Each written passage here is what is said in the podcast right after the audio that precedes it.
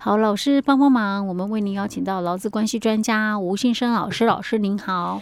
佳慧你好，听众朋友大家好。我们今天录音刚好遇到停电，全台大跳电对天气要慢慢变热了，希望夏天不要常跳电才好，不然的话会很难受那也因为这个跳电的关系，所以今天早上哇交通蛮混乱的，因为很多路口号志灯都没有正常运作嘛，所以就是我们接到蛮多电话的。那实际上跳电在我们的讲到劳基法里面也有很大影响，对不对老师？基本上这个是影响到是劳务提供，劳工的劳务提供嘛。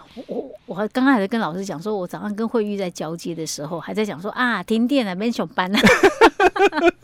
因为现在很多的一些就是工作，你是跟电要有关系，你跟电脑有关系，你还有好多其他的。我想到的，你有些行政你要办行政也是要用电脑线上作业，行政的最麻烦，对，用电量接触啦频繁。我没有办法，每天我就没办法做。对啊，像我们也是，我们好像也差不多。对，除非啦，我们有发电机嘛。对，我们但是我们没借口不上班，不办公。除非就是你有发电机。有时候早上我还被邮差问，他说：“你们有发电机？”我说：“啊，发电机。”没有因为我们刚好我们是没停电的，对，我们刚好我们电台这边没停电。我原来刚刚听老师讲还知道，原来我们这是特殊区域，对不对？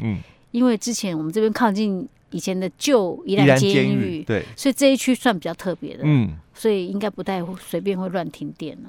要真的遇到非得停，也是最后不得已的，排在最后，排在最后段的，对。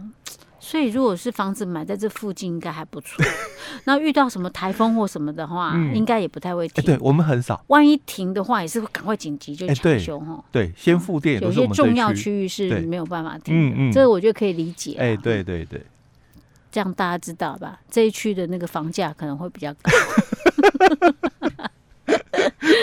好了，这是题外话。那老师刚刚有提到说，其实停电跟那个就是那个劳务的部分，劳务的提供影响最大。所以我们可能，因为我们今天播出的时候，已经大概一个礼，就距离我们今天录音带差不多一个礼拜后了，所以我们到时候再看看。老师说会遇到发薪水的时候才会有关系的，因为到底这个停电那薪水怎么付？如果你时间长当然这个就有争议。如果时间短可能一个小时还是多久，可能大多数的老板就算了，不会计较。今天我看我们现在录音的时候好像已经复电了，大概今天再停2个小时，那应该还好，就还好咯。尤其是现在又是白天，我记得之前曾经也有过一次全台的那个大跳电，差不多傍晚那个时候，对，4、5点。那个时候其实4、5点那也才差不到1个小时了所以反正停电嘛，那如果你只是很正常的摆办工作的人那可能老板就想说啊，算了，整理一下环境我们就等电来了也没用，因为快5点，是快要下班了，对，干脆就把环境打扫一下那就下班了嘛可是如果你是其他的行业比如说我是服务业或者我是餐厅业者，对不对？那我们4点多可能正是要忙的准备的时候，真要忙准备那到了晚上电还没来，对，那这样你怎么开门营业？对，你总不能请大家吃烛光晚餐老师怎么跟我想的一样我们太有默契了，对对那除非嘛我们愿意来享受老师还好，那个可能餐饮业可能用那个瓦斯炉还不会影响万一是用电的要烤的要干嘛的就没办法了吧那你要看客人愿不愿意来享受这个烛光晚餐的问题对不对？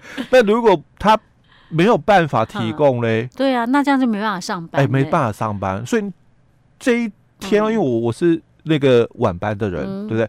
那我是休一整天那因为你早班你可能只休1个小时嘛那就算了那我是晚班的人嘞那我这天薪水到底我也来了我也来上班对我也来了然后因为这种复电时间不一定对，那你就算复电之后可能也一会儿人家也不会上门来对，而且那一次的跳电其实抢修还蛮久我们到了隔天才陆续恢复嘛，午夜之后陆续还有人在就突然间又停电了。哎，对对对对哦，所以那天那可是这样怎么算？哎，对我薪水怎么算？可是问题是劳工已经有到现场了呢。哎，对我也来了啊、哦，但是哦，我们法规里面就没提到这一段。嗯嗯啊、哦，因为我们这个劳动契约哦，我们在前面的节目也说过嘛，劳动契约里面它3个要件。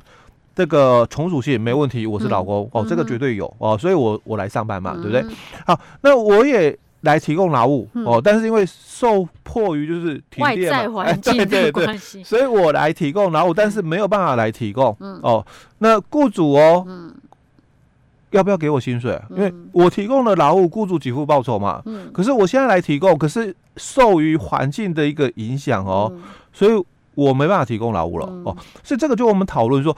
因为这个可归责于雇主吗？还是不可归责于雇主？这也没办法归责于雇主啊。哎，所以强调的就是你的管理哦。假如你有把这个停工的一个原因哦，你把它区隔了哦，说可归责于雇主，那劳工不补付劳务、哦，我当然要付钱。是哦，那像有些这个公安的事件，那因为发生公安嘛，所以可能就会被。限制那个区域哦，是停工的一个样态啊。那因为这个是雇主的关系哦、你没有把这个预防灾害的一个、这个做好、哦，这个防止措施嘛，你没有做好，所以导致公安哦，所以被勒令停工嘛。那这个归责于你雇主啊。虽然你可能讲说受到影响的劳工，就你一定要照付薪水。哎，对，虽然你可能会讲，明明就是劳工哦自己操作不当哦，但我还是要强调。你有没有做好该做的？就像我们之前在媒体谈到那个截肢女工哦，你有没有做好该做的预防哦？你有没有做教育训练哦？很多的事情嘛，所以基本上哦，发生公安的话、都是跟雇主啊哦有责任居多哦，所以当然这个归责于雇主哦。但劳工不用补付劳务，雇主哦薪水还是要照给哦，这是归责于雇主。那有一种情况。他可能不是老板的原因哦，那可能是这个劳工，那就是我们也在新闻看过好几年前、这个航空业的罢工，那这个罢工是劳工造成的哦、哦，因为我们这个工会嘛，跟资方协商哦，那协商不成嘛，那经过这个投票表决之后，他。罢工了嘛？是啊，这算劳工啊？哎、欸，这是劳工造成的、哦。可是雇主不愿意答应我的条件啊，雇主没有责任嘛。哎、欸，所以他这个哦是归属于，因为毕竟是你们决定的嘛，你们投票哦要罢工嘛哦，所以这个是归责于这个劳工的哦，所以罢工期间哦，雇主哦就不用给报酬了。说的也是，那不然我们就常常罢工了。如果可以归责于雇主的话，哦，这个就不能算 okay, okay, 好，这样有道理。对，那。第三种情况就不可归责于你们双方，劳雇双方哦，也不能讲这个老板的错哦，也不能讲是劳工的错哦。那像我们的台风天灾哦，你就不可以归责于劳雇双方哦。所以像这种情况，劳工不用补付劳务哦，但雇主哦他也可以哦不用给付报酬。那像停电这种，停电的话呢，当然它也是属于哦不可归责哦，因为是台电的问题是哦那。这个劳工他不补付劳务了哦，那当然雇主哦他也就不用给付报酬哦，因为是台电造成，也是属于这种。哎，对。那我们劳工可不可以跟台电请求赔偿？你害我没有领到薪水。哎，可以跟台电求赔偿，这是可以的啦哦，情理上是可以的哦。但我现在要谈另外一个问题，那如果今天哦，原料短缺，这是雇主的问题。哎、欸，对，对不对？我记得我们讲过，哎、欸，我们之前有讲过，对啊，你为什么可以让原料短缺呢？欸、对，你为什么不多备一点料？因为现在哦，可是这个俄乌战争，对不对？对啊，然后像之前那个疫情的关系，有没有这货柜都出不了啊？嗯，那这个也不是可以归责于我吧？因为他要叫也叫不到我、欸。对，但是重点来了，什么？我们台电哦，是雇主，你没得选，我只能跟他。购买，但是你的原料哦，是你老板你选的，你为什么要选这一家？为什么要选这个国家的原料？是，那是你的选择咯，你可以选择哦，不要跟这个俄罗斯哦进口这个原料哦，或者是你可以选择哦跟别的国家，对不对？那这个是你的选择的问题。是哦，那像这种的话，原料短缺哦，它就归责于雇主了。可是有时候雇主会说啊，我现在那个因为那个货柜都进不来啊，我选别的国家也没用啊，因为来不及啦。那我叫大家放无薪假。那除非就是我们强调的哦，因为它是选择，所以这个哦，假如你是没得选的，哦，你没得选的，那我们就不归责于你雇主哦。但是如果今天你是可以选择的，哦，你是可以选择的，那你选择了这个上游厂商，那它造成你的这个原物料的一个短缺，哦，那雇主哦，这是你的责任，哦，不一样的哦。是。那另外哦，就我们那个刚刚佳慧另外提到一个议题哦，就是那疫情期间呢，疫情期间的部分哦，那这个就回到我刚刚强调的哦，虽然我们在前面哦，就前面就是109哦跟110年哦。因为这个疫情的关系，我们也有就是很多公司嘛，哦，就是有被勒令哦，这个暂停营业的，因为政府规定嘛，相关的一个行业别哦，你这个停止营业，那这个就是政府规定下来的哦，所以当然停工期间嘛，劳工哦不用补付劳务，当然雇主哦也不用给付报酬，因为政府规定的哦，但也有一些是因为公司自己的评估考量的哦，他比较谨慎一点的。哎，对，那但是哦，这个哦，最好当然是劳雇双方去沟通哦。但现在我们已经就是比较趋缓一点哦，但是我们还是要回来探讨，因为之前我们在节目里面分享过很多次，在109年他不跟你讲，就是假之后的薪水怎么处理，那时候都是搬我们的民法哦，487条哦，所以他都说，哎，雇主受理劳务延迟还是要给钱。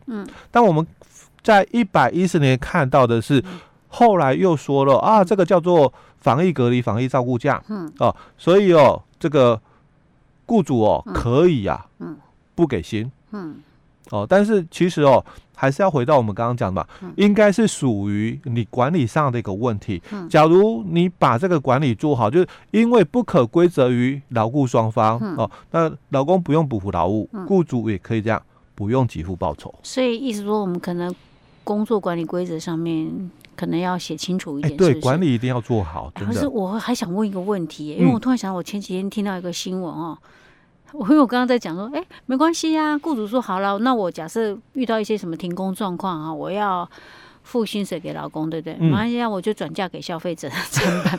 所以这个我才想到一个新闻，就是前几天有一个新闻讲说，有一家那个卖饮料店的，他们那个说他们的饮料那个国定假日跟平常日的价格不一样。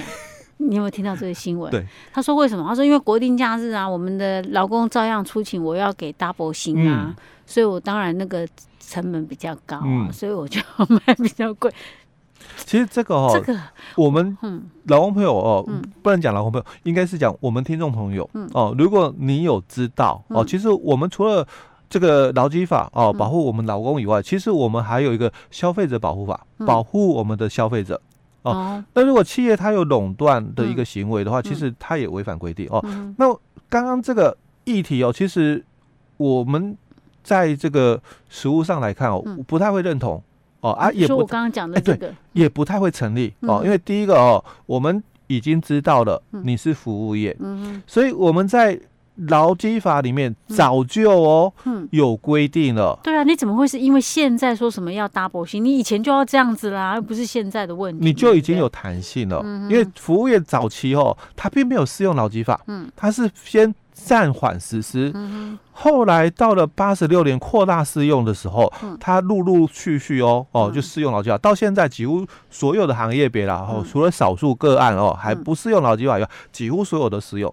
那当初哦扩大适用的一个要件里面就弹性，所以我们已经针对哦行业给予就是变形公司的弹性，我们也针对劳工个人给予84条之一的弹性，啊，所以你不能再把这个哦作为哦这个变相加价的一个理由了。对啊，我那时候听他这样讲说，因为我们要付 double 薪，所以我也觉得很奇怪。我其实是听到这觉得奇怪了。很多人会讲说啊，没关系啊，你就大不了不要喝啊。我觉得不是这个问题，对，不是这个问题。我要去探讨他原本他为什么这样做，可不可以这样做的问题嘛？哈、OK， 好，这是我刚刚突然想到的一个问题，顺便问一下老师了哈。老师，我们今天先讲到这里。好。